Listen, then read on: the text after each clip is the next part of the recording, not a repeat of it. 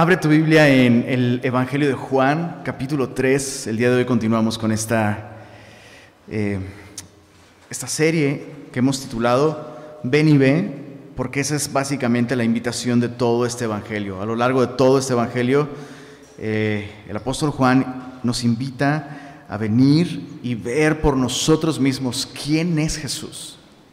¿Quién es esta persona? ¿Quién es este, este hombre que...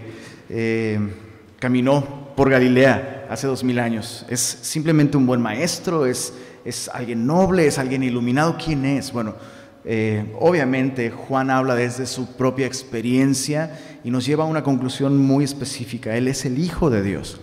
Pero Juan no quiere que simplemente lo repitamos porque lo dice, quiere que tú y yo tengamos una experiencia con Él y que vengamos a Él. Y justo el capítulo 3 de Juan, nos presenta a una persona que toma la decisión de venir y ver por sí mismo.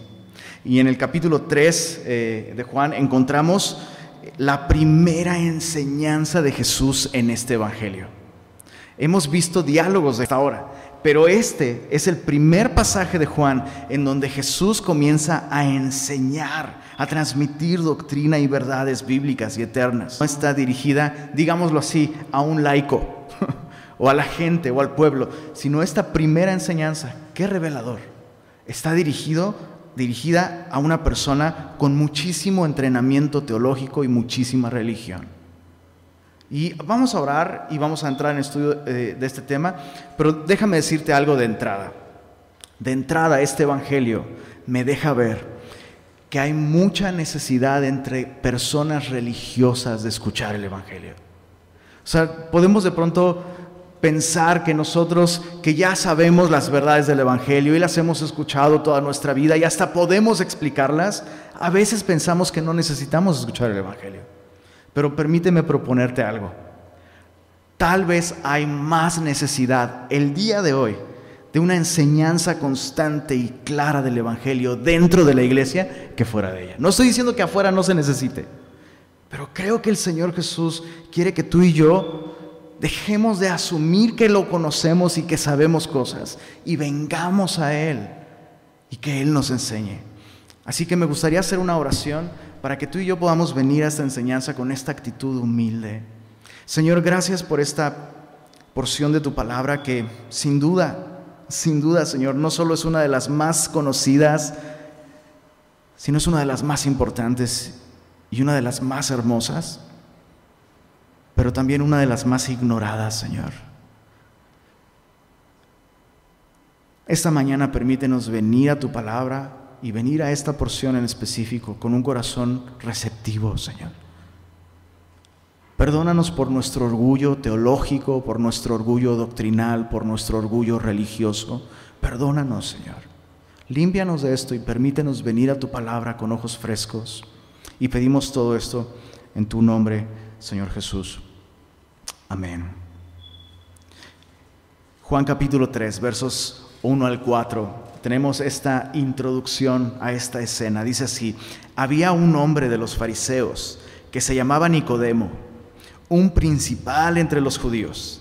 Este vino a Jesús de noche y le dijo, rabí, que significa maestro, sabemos que has venido de Dios como maestro porque nadie puede hacer estas señales que tú haces si no está Dios con él. Y mira el verso 3. Respondió Jesús y le dijo, de cierto, de cierto te digo, que el que no naciere de nuevo no puede ver el reino de Dios. Recordemos que el apóstol Juan no está escribiendo con capítulos pero sí está escribiendo con un propósito específico. Y lo último que acabamos de ver es que Jesús va al templo en Jerusalén y limpia, limpia el atrio de los gentiles de todo este mercado y todo este tianguis de religión. Y sorprendentemente, significativamente, un fariseo es presentado inmediatamente después, que viene ante Jesús y viene con lo que a simple vista parece una confianza sincera en la persona de Jesús, por lo menos un interés genuino en Jesús. Pero recuerdas lo último que nos dijo el apóstol Juan, cuando Jesús estuvo en Jerusalén, hizo muchas señales y muchas personas creyeron en él pero él no creía en que ellos creyeran. Y sabes, este es uno de estos casos. Uno de esos muchos que creyeron ver algo en Jesús o creyeron entender algo acerca de quién es Jesús, viene a Jesús con un gran interés.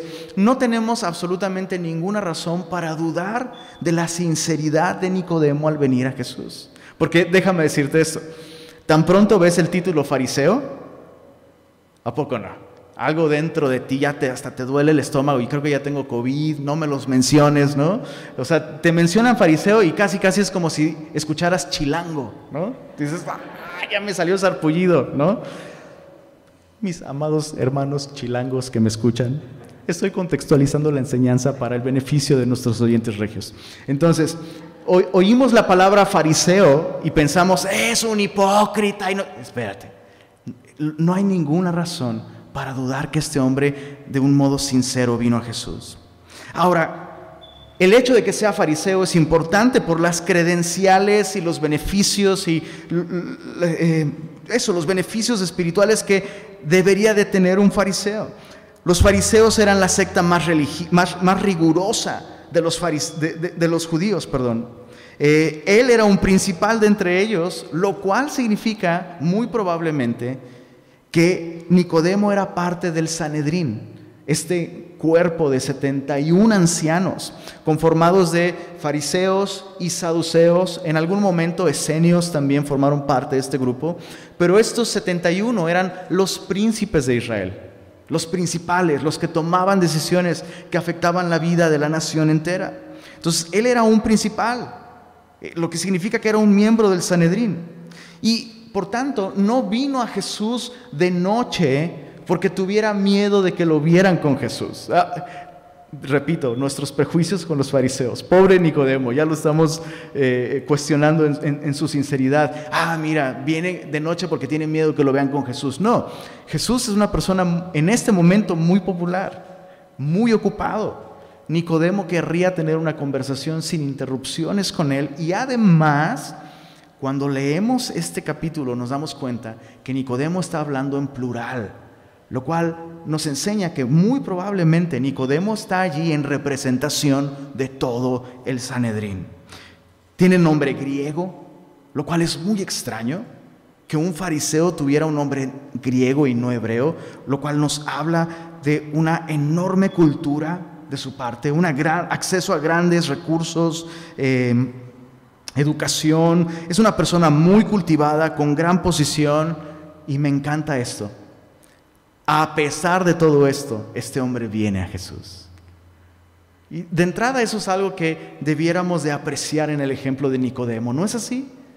Es una persona con recursos, con posición, con influencia, con comodidad, con un intelecto muy cultivado. Más adelante Jesús mismo le dice, ¿eres tú maestro en Israel?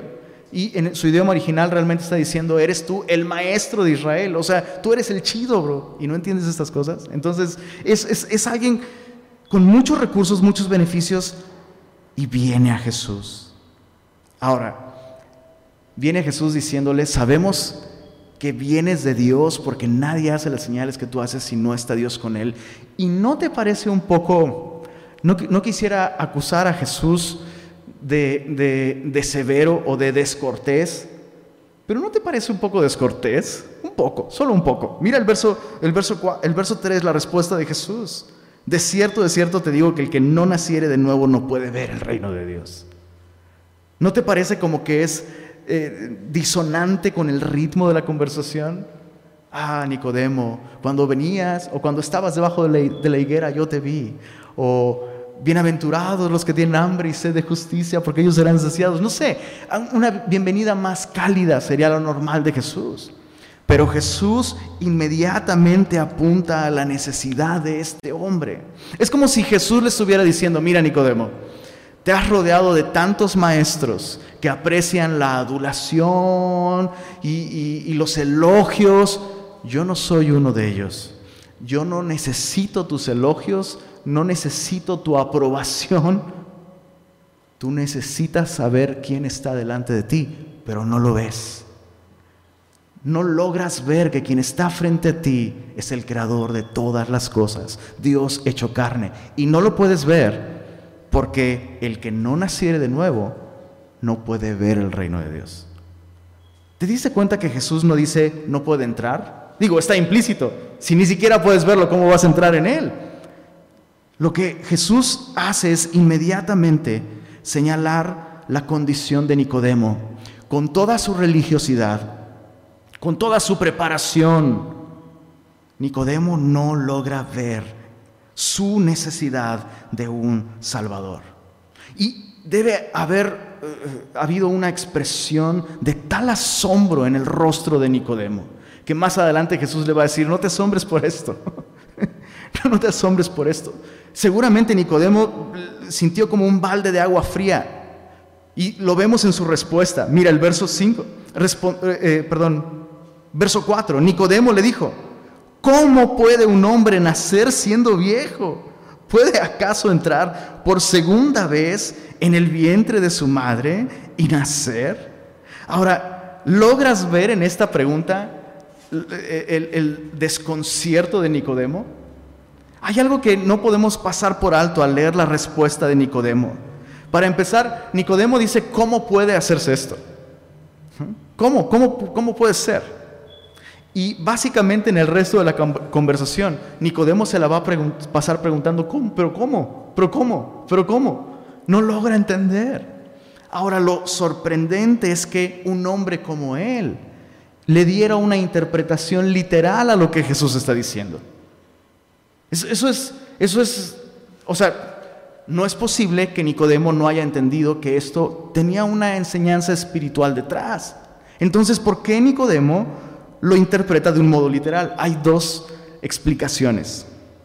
Una de ellas, humor. o sea, vuelve a leer lo que Nicodemo está diciendo. Ay Jesús, ¿cómo voy a volver con mi mamá? Y ¿cómo, pues, ya estoy viejo y aún si pudiera. O sea, solo imagina que el día de hoy tú le llamas a tu mamá. Imagina, al terminar la reunión le llamas, mamá, tengo que hablar contigo. El pastor Lenin dijo que tengo que volver a nacer entonces quería pedirte un favor, no sé, me da un poco de pena, no sé cómo le vamos a hacer, pero no sé si tú estarías dispuesta que es absurdo, es cómico. Por un lado me encanta ver esto, que este hombre se siente en la libertad de bromear un poco con Jesús. Solo déjame hacer una pausa aquí, un paréntesis. El humor es de Dios. ¿Sabías eso? Y podemos divertirnos cuando leemos la Biblia. Yo veo a Nicodemo disfrutando, disfrutando de la compañía de Jesús, con la libertad de poder bromear un poco con él. Entonces e, es obvio, es obvio que Jesús nos está refiriendo a algo espiritual y es, perdón, algo literal y es obvio que Nicodemo está jugando con esa idea porque no puede creer que Jesús le esté diciendo que él necesita nacer de nuevo espiritualmente. Después de todo, los fariseos son quienes reformaron la fe judía. A diferencia de los saduceos, los fariseos sí creían en la resurrección, sí creían en espíritus, sí creían en vida eterna, sí creían en el cielo, sí creían en el infierno, sí creían en todo el Antiguo Testamento y no solo en algunos libros como los saduceos. Después de todo, al ver esta escena, quienes reformaron espiritualmente a la nación de Israel son los fariseos. O sea, Jesús, ¿cómo podrías insinuar? ¿Cómo, puedes decir tú, qué? O sea, puedo creer que digas que un romano necesita nacer de nuevo, hasta que un saduceo necesita nacer de nuevo. Esos cuates son materialistas, solo les preocupa el negocio del templo. Por cierto, por cierto, los saduceos estaban encargados de los negocios del templo. Los fariseos estaban más enfocados en las sinagogas, las enseñanzas, la lectura pública de la, de la Torah, la oración, disciplinas espirituales. Los saduceos eran materialistas, los fariseos eran los espirituales de su nación. Déjame incluso decirte esto. No tenemos suficiente evidencia para asegurar esto, pero con mucha probabilidad el movimiento de los fariseos nació como el fruto del ministerio de Nehemías cuando la nación volvió de, la cautividad de Babilonia. Los fariseos abrazaron eh, eh, eh, la palabra de Dios, abrazaron la enseñanza sistemática de las escrituras y generaron este sistema para que toda la nación escuchara la palabra de Dios en la sinagoga. Eso lo hicieron los, los fariseos.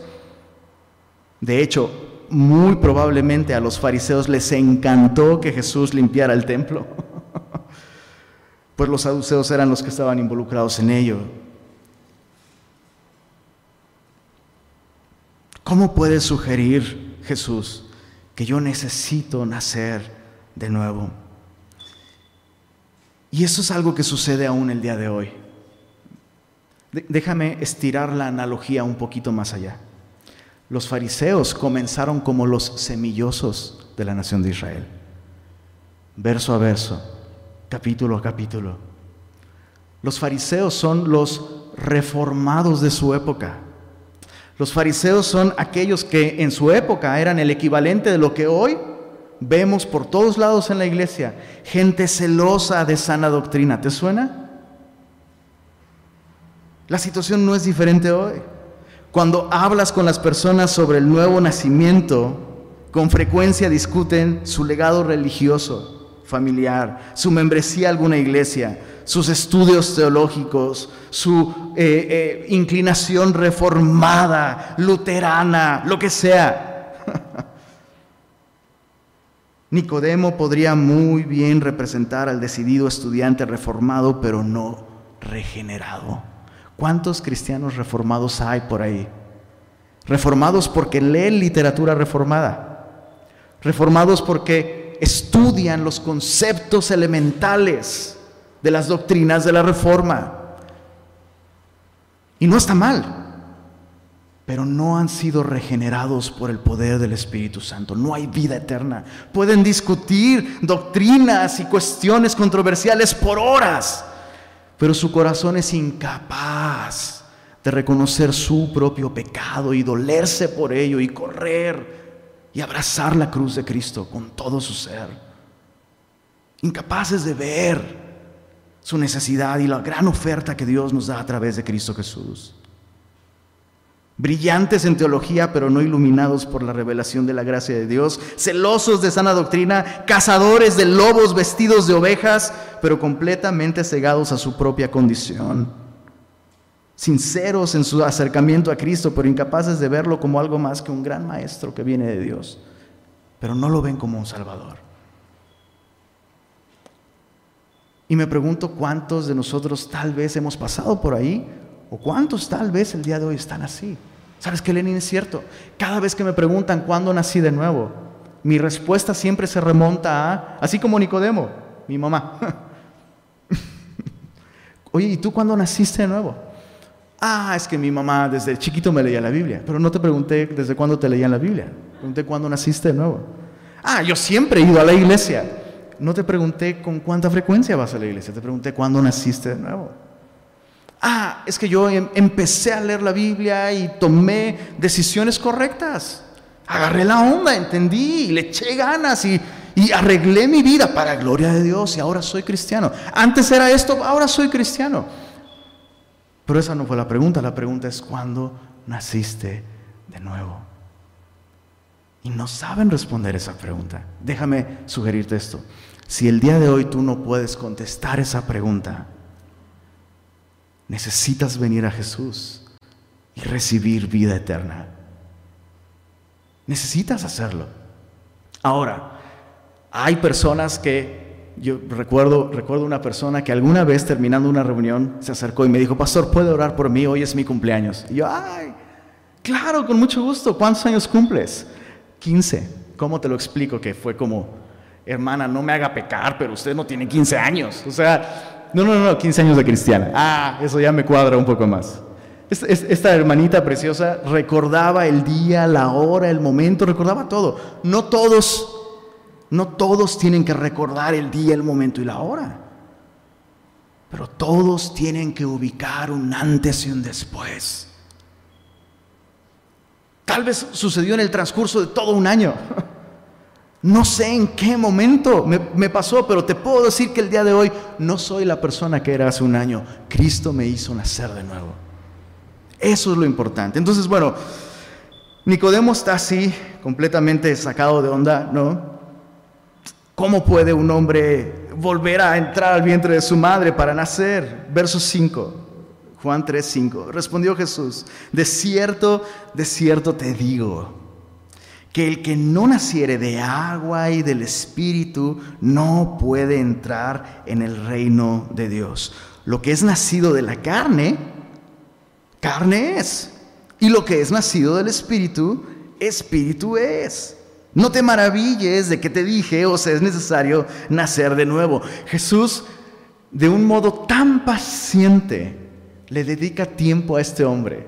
Y lo que le dijo de un modo muy claro, ahora se lo está explicando con peras y manzanitas, o mejor dicho, con agua y con espíritu. Jesús va a recurrir a varias imágenes que él puede entender de un mejor modo, pero comienza diciendo, de cierto, de cierto te digo. Ahora, ¿has escuchado a cristianos que dicen, amén, amén, amén, amén? ¿Has escuchado a cristianos que dicen así? Así dos veces, amén, amén, amén, amén. Creo que hasta hay una página en internet, ¿no? amenamen.com. Y tienen rolas ahí, cifrados de canciones. Creo que sí, yo no me acuerdo. Algo así. Amén, amén, ¿no? Bueno, e, en ese tiempo no decías el amén, amén tan a la ligera. De hecho, la costumbre de decir amén, amén dos veces comenzó en un entorno de leyes y juicios. En Números capítulo 5, no vayas para allá, pero en Números 5 se da la instrucción de que cuando una mujer da testimonio, a ver, se te, cuestiona, tu, tu esposo está cuestionando tu fidelidad. ¿Aseguras que te has mantenido fiel a tu esposo? La, esposa, la esposa debía decir, amén, amén, amén, amén. Debía decir amén, amén, que significa desierto, desierto, sí. O sea, es algo muy solemne. Es lo que dirías en un tribunal. Es un testimonio con valor legal que hace responsable a las personas que lo escuchan. Entonces Nicodemo sabía, mira, te voy a dar más revelación, pero más revelación significa que eres más responsable de lo que te voy a decir. De cierto, de cierto te digo, el que no naciere de agua y del Espíritu no puede entrar en el reino de Dios. Primero le dijo, no puede verlo, ahora le dice, si no naces de agua y de espíritu no puedes entrar. Y hay que aclarar a qué se refiere Jesús con agua y espíritu. Eh, me duele la cabeza con la cantidad de comentarios y posturas e interpretaciones sobre agua y espíritu que van desde agua, líquido amniótico ¿no? y espíritu, no sé, cualquier otra cosa, hasta incluso el bautismo. Pero déjame decirte algo, creo que es más sencillo pero también más profundo que eso. O sea, aquellos que dicen eh, de agua y de espíritu, el agua se refiere al líquido amniótico, solo aquellos que han nacido de mujer pueden nacer espiritualmente. No creo que Jesús esté diciendo eso.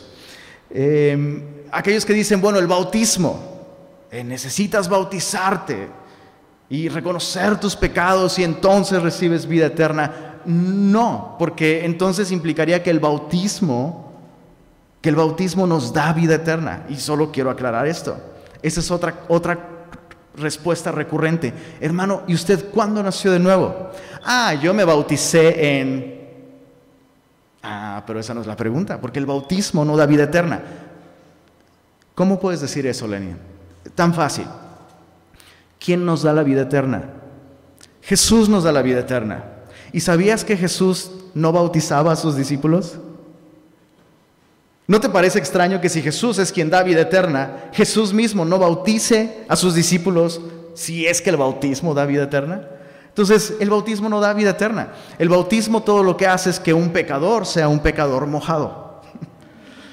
Es la fe en Jesús. Bueno, ya sabes, si lo dejas debajo del agua unos cinco minutos, yo creo que sí deja de ser pecador. deja de pecar, sin duda.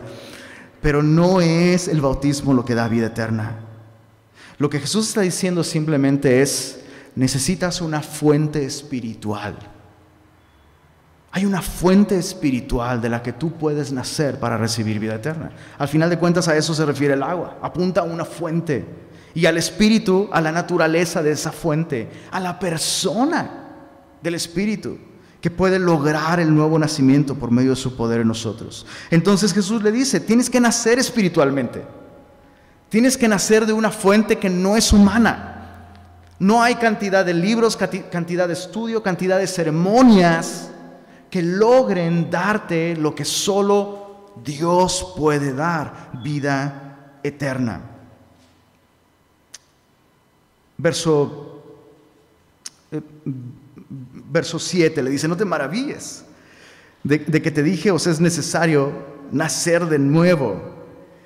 El viento sopla de donde quiere y oye su sonido, mas ni sabes de dónde viene ni a dónde va. Así es todo aquel que es nacido del Espíritu. ¿Qué expresión tendría Nicodemo en su rostro? No te, no te saques de onda, no te maravilles. Lo que es nacido de la carne es carne. El hombre no tiene en sí mismo la capacidad de nacer de nuevo porque el hombre es carne. Aún si nacieras nuevamente del vientre de tu madre, ¿alguna vez te malviajaste con esa idea? Si yo naciera de nuevo, ¿alguna vez antes de ser cristiano dijiste, uh, si yo naciera de nuevo? Yo siempre llego a la misma conclusión. Si yo naciera de nuevo físicamente, volvería a cometer los mismos errores y hacer las mismas burradas que hice, porque seguiría siendo yo. seguiría siendo, el, el problema es el mismo. Lo que ha nacido de la carne, yo sé que tu madre santa y preciosa es la persona más piadosa que conoces, pero sigue siendo carne. Pero lo que es nacido del Espíritu es Espíritu.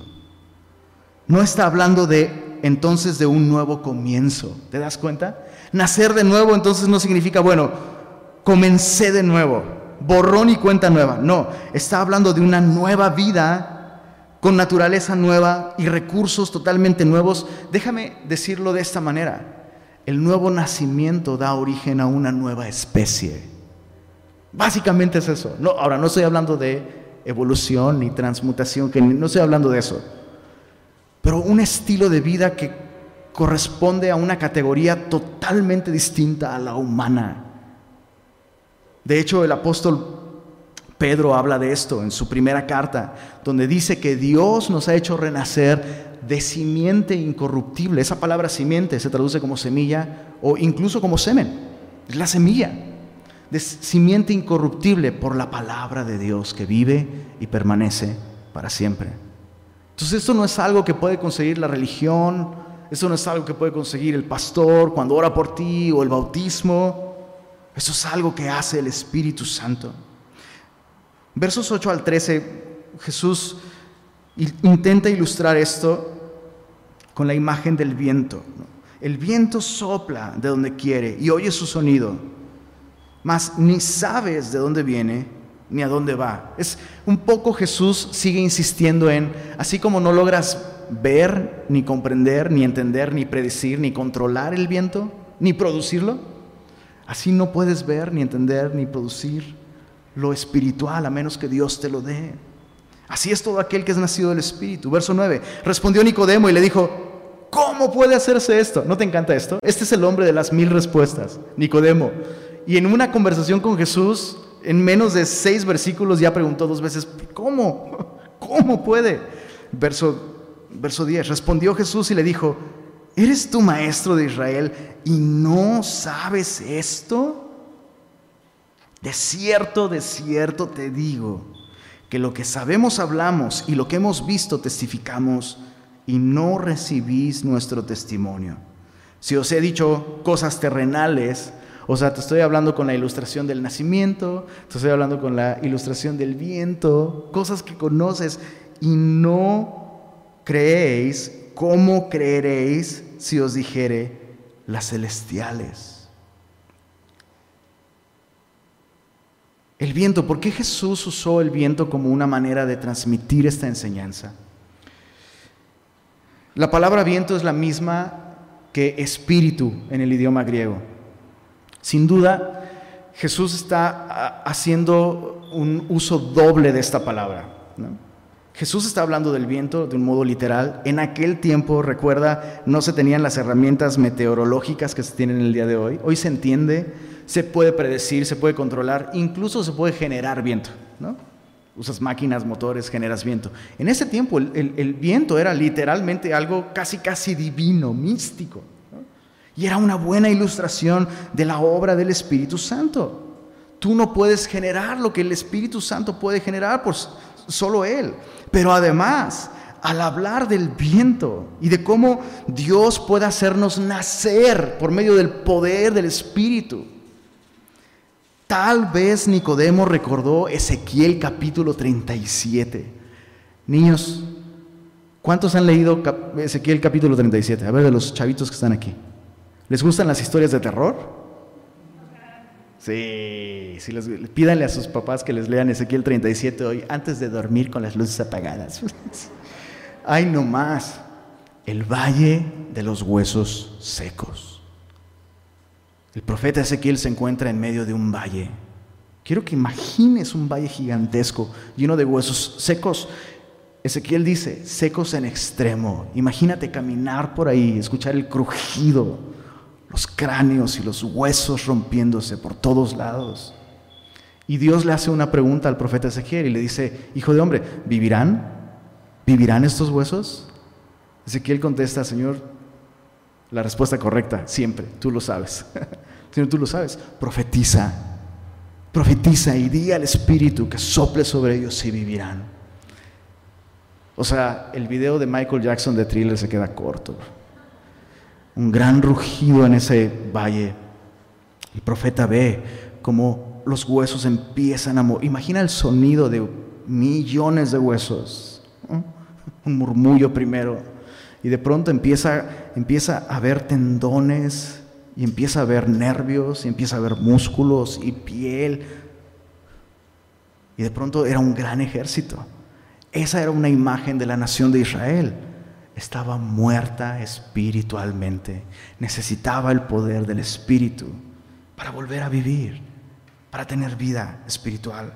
Nicodemo sin duda está pensando en esto.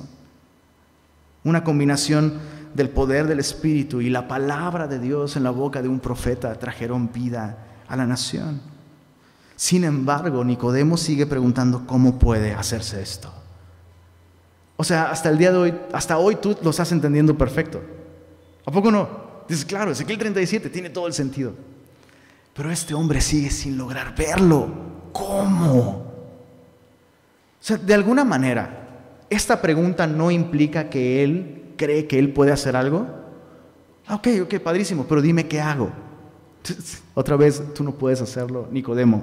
Lo que tienes que hacer es recibir mi testimonio, pero no recibes mi testimonio. ¿Te diste cuenta ahí? Dice en el verso, en el verso 11, de cierto, de cierto te digo, lo que sabemos hablamos y lo que hemos visto testificamos. Probablemente Jesús, incluyendo a sus discípulos, porque todos ellos ahora están dando testimonio, pero mucho más probablemente hablando de su relación con el Padre y con el Espíritu. Nosotros estamos dando testimonio y no creen.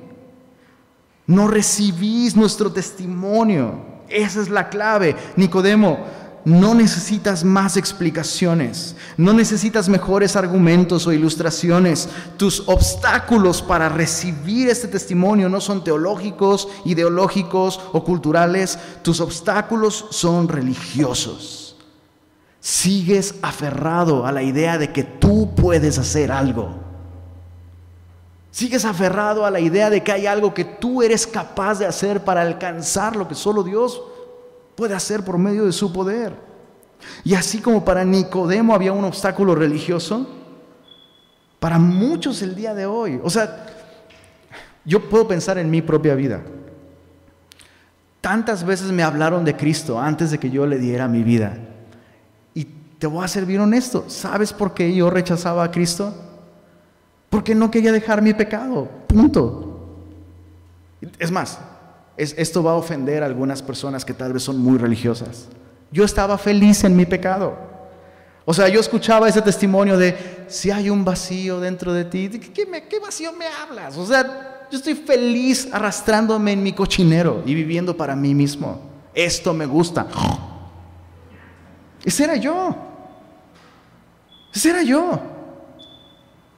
Mi mayor obstáculo para recibir a Cristo no yo entendía, lo que me decían yo lo entendía.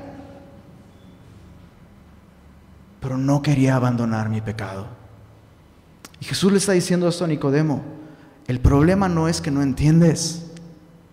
El problema es que no recibes el testimonio que Dios da acerca de ti. ¿Cuál es ese testimonio?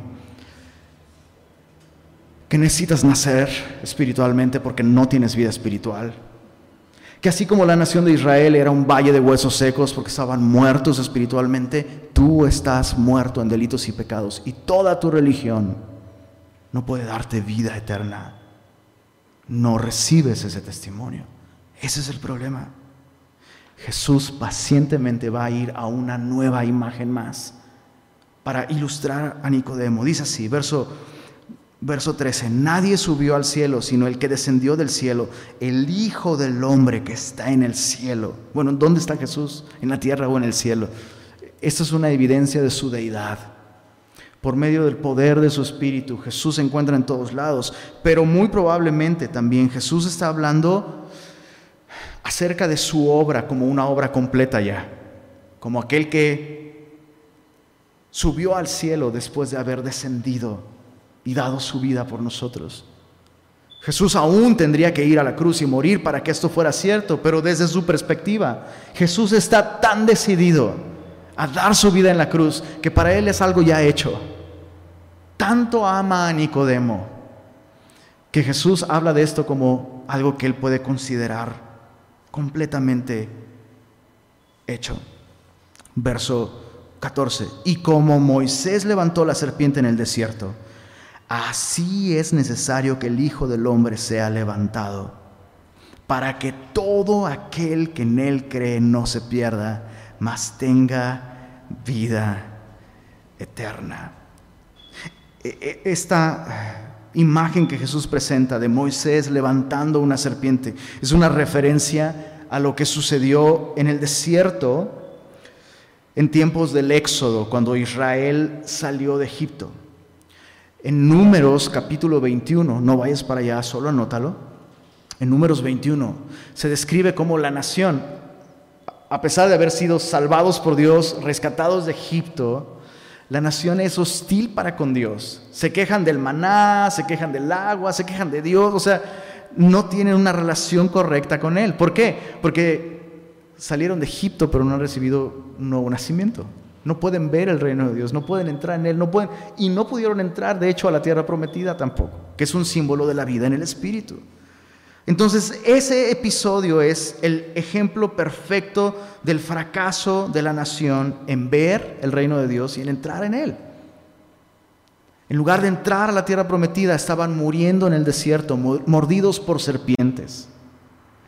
Y entonces Dios le da instrucciones a Moisés y le dice, si quieres que el pueblo se salve, tienes que hacer una serpiente de bronce levántala muy alto en medio del campamento y cualquiera que la vea vivirá.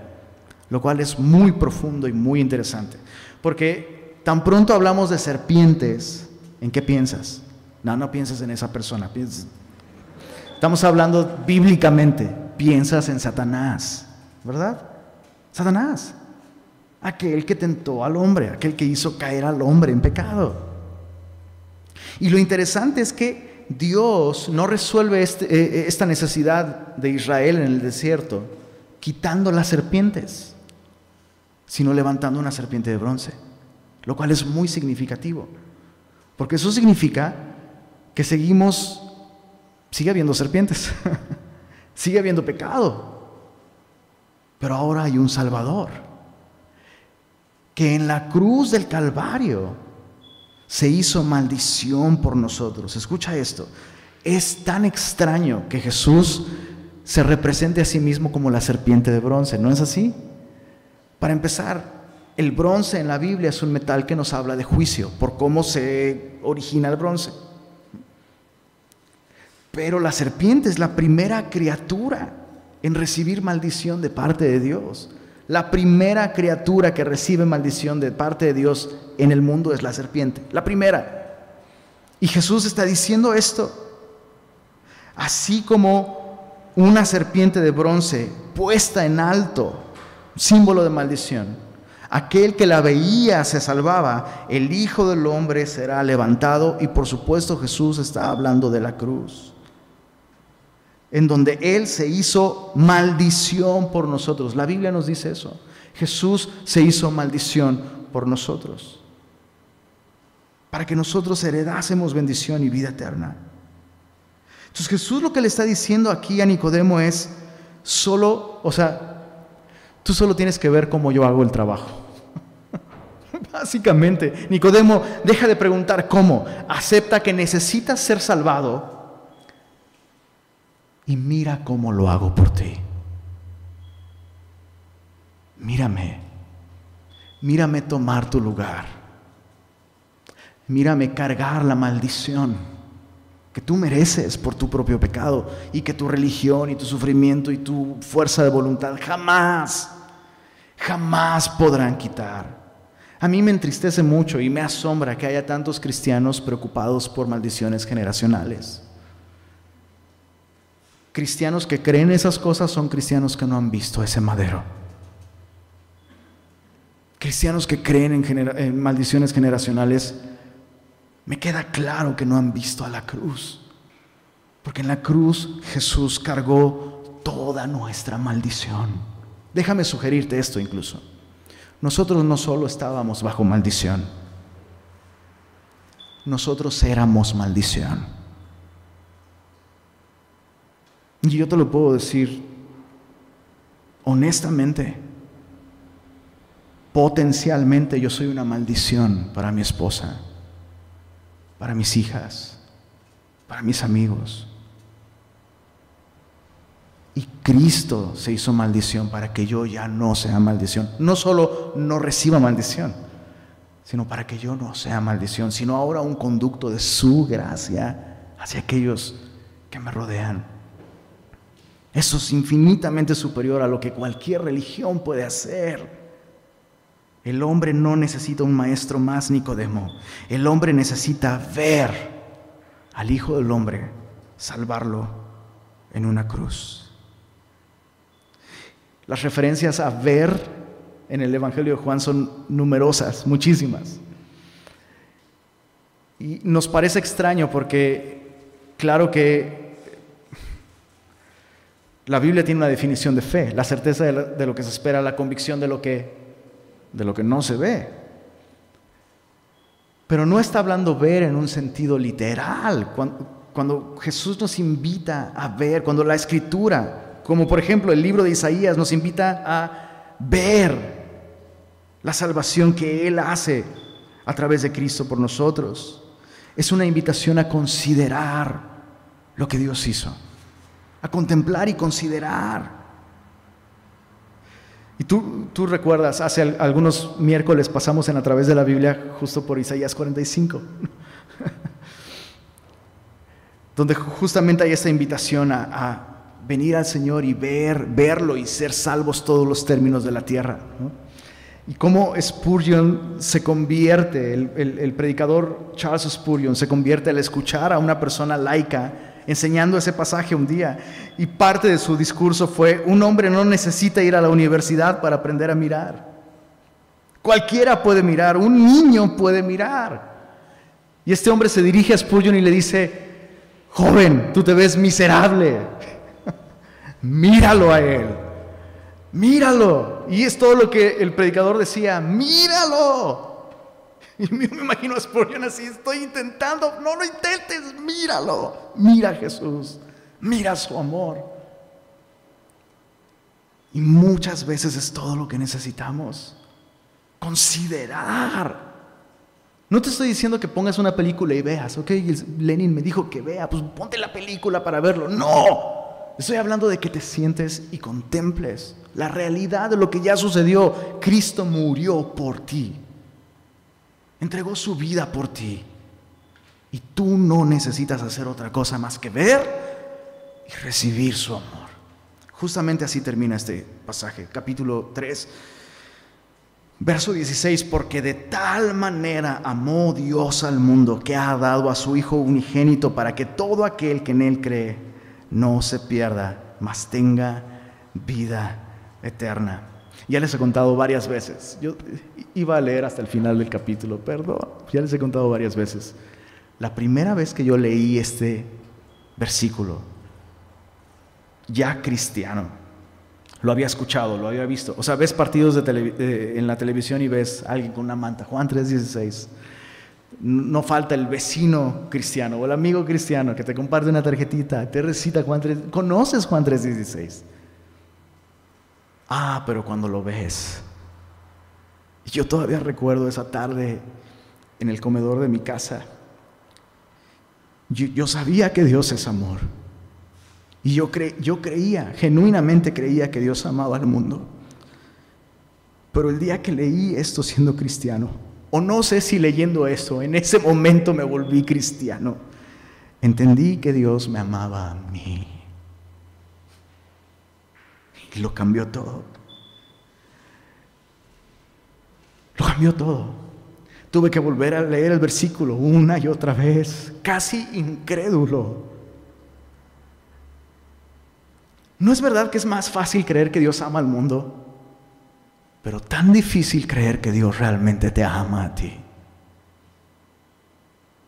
Bueno, ese día, después de leer y leer y leer, tuve una experiencia con lo que probablemente Juan trató de describir como de su plenitud tomamos todos y gracia sobre gracia. ¿Alguna vez te han revolcado las olas en el mar? Ese día me revolcó su amor.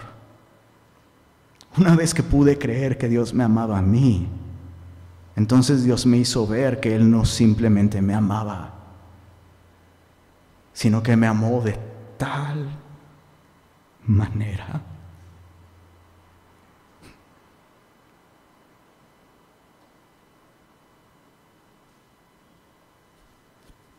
Su amor es un acto definitivo.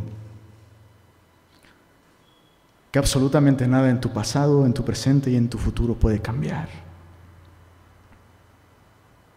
Y si tú has recibido su amor y has confiado en Jesús, puedes mirar a la cara tu pecado, puedes mirar a la cara tu soledad, tu vergüenza, tu sufrimiento, tu prueba, tu tribulación y decirle al mismo diablo,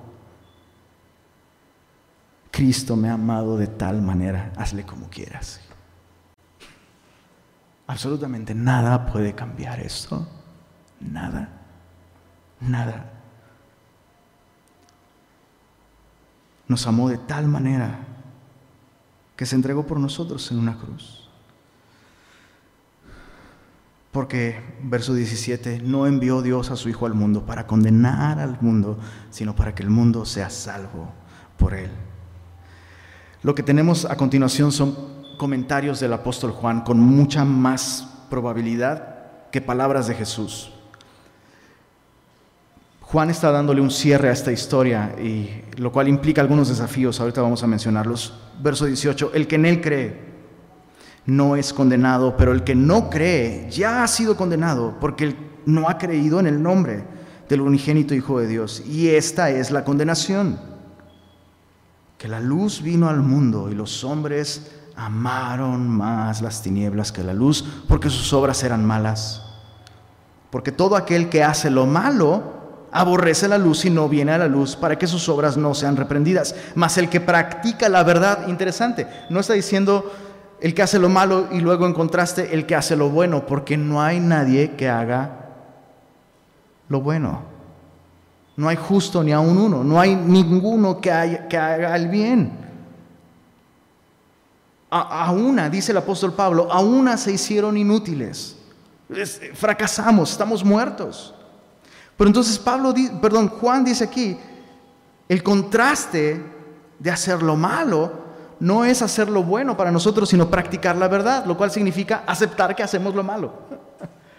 Practicar la verdad no significa ahora ya nunca peco, sino reconozco que peco y vengo al único que puede remediar mi condición. Vengo a la luz para que sea manifiesto que sus obras son hechas en Dios. Esta última parte de, esta sección, como te decía, con mucha más probabilidad no son palabras de Jesús a Nicodemo, sino son palabras de Juan a nosotros que estamos leyendo esto. Y este es un tema recurrente en el Evangelio de Juan, la luz y las tinieblas, la vida y la muerte. Juan está intentando decirnos aquí, no existen puntos medios. No existen puntos medios. No existe alguien casi cristiano o casi salvo. No existe alguien que medio ha creído y alguien que sí ha creído. No, hay luz y tinieblas, hay vida y hay muerte. Y la diferencia entre uno y otro es Jesús. Y lo que hacemos con el testimonio que Él ha dado acerca de nosotros. Juan, al terminar con esta, este comentario, está enfatizando esta idea. Es una conclusión. La razón por la que rechazamos a Jesús, quien es la luz del mundo, es porque amamos las tinieblas. A nadie le hace falta mejores explicaciones o pruebas científicas o datos históricos. Ese no es el problema. El problema es que el hombre ama su pecado, ama las tinieblas. Nunca es un asunto intelectual o cultural o doctrinal. La razón de fondo es moral. Intencionalmente, intencionalmente con Nicodemo. Y eso es un tema, desde ayer me, me conflictúa esto. Me conflictúa porque realmente no sabemos qué es lo que Jesús hizo con Nicodemo. Perdón, al revés, Nicodemo hizo con Jesús. Solo es mencionado dos veces más en el resto del Evangelio. Y honestamente, honestamente, honestamente, no hay suficientes evidencias para decir, ah, Nicodemo recibió el testimonio de Jesús, nació de nuevo y voy a echarme un cafecito celestial con él en la vida eterna. No tenemos razones suficientes, no sabemos. Y estaba todo angustiado con, pero ¿qué hizo? ¿Pero qué hizo? Y me di cuenta que esa es la razón por la que Juan no resuelve esta historia. Porque esta historia no la, no la tiene que resolver Juan, no la tiene que resolver Nicodemo, la tienes que resolver tú. ¿Qué es lo que tú vas a hacer con Jesús? Es más importante que lo que Nicodemo hizo con Jesús, o lo que tu esposa hace con Jesús, o lo que tus amigos hacen con Jesús, o lo que tu familia hace con Jesús. Es algo que tú tienes que resolver. No sería una de las tragedias más grandes de la historia que este hombre habiendo escuchado de boca del mismo Jesús cómo recibir vida eterna, no la hubiera recibido? Así que el día de hoy, si tú no has nacido de nuevo, si tú nunca le has entregado tu vida a Cristo y has decidido confiar en Él en respuesta a lo que Él dice acerca de ti, en respuesta a lo que Él hizo en la cruz del Calvario, yo quiero invitarte a que el día de hoy tomes esta decisión. Ven a Jesús. No tienes nada que hacer. Tienes que poner toda tu confianza en Él. Él se va a encargar del resto. Sí, claro. Después viene todo un proceso, ¿verdad? Y muchas cosas. Pero aún de eso Él se encarga. La vida eterna no es algo que recibimos y Dios nos dice, bueno, ya te la di, haz lo mejor que puedas, nos vemos. No, la vida eterna justamente es esto. Jesús dijo, esta es la vida eterna, que te conozcan a ti y a Jesucristo a quien has enviado. Recibir vida eterna es nacer de nuevo en la familia de Dios. ¿Qué tuviste que hacer para ser hijo de tu mamá? Nada. Nacer de tu mamá. Eso es lo que tienes que hacer para ser cristiano. Nacer de nuevo por el poder del Espíritu. ¿Por qué no oramos? Y si tú quieres tomar esta decisión el día de hoy, te invito a que repitas esta oración. Esta oración no te salva, repetirla no va a significar nada, a menos que haya en tu corazón una certeza de que Cristo puede salvarte y, una disposición total de que Él te dé vida eterna. Así que si este es tu caso, por favor repite después de mí, Señor Jesús, hoy reconozco mi condición y acepto que mi problema es completamente espiritual. Hoy reconozco que soy pecador y que no hay nada que yo pueda hacer para cambiarlo. Pongo mi confianza en ti. Creo que tú eres el Hijo de Dios. Creo que tú viniste al mundo no solo para cambiar la historia en antes y después de Cristo, sino para darme a mí vida eterna. Gracias por haber muerto en la cruz para pagar mis pecados. Gracias por haber vencido a la muerte, resucitando al tercer día, para darme una vida nueva a tu lado. Te recibo como mi Señor y mi Salvador. Amén. Y quiero terminar con una última invitación. Si tú te identificas con Nicodemo, dices, soy súper religioso, pero no tengo evidencias de vida espiritual en mí. No tengo una relación real con Dios. Tengo una tradición, una buena tradición cristiana, que no hay que menospreciar tampoco, pero no tengo vida eterna. Nunca he experimentado el amor de Cristo. Nunca me he visto como pecador. Si ese es tu caso, yo quiero invitarte a ti, todo eso que ya sabes acerca de Jesús. Aplícalo en tu propia vida. Arrepiéntete de tus pecados. Deja de confiar en tu tradición, en las diez generaciones de cristianos en tu familia y confía en aquel que murió en la cruz del Calvario por ti. Señor, gracias por este tiempo en tu palabra. Gracias por revelarnos a Cristo de un modo fresco, de un modo real. Necesitamos seguir viendo a Jesús. Por favor, Señor, permítenos durante toda esa semana meditar en cuán grande ha sido tu amor por nosotros, Señor.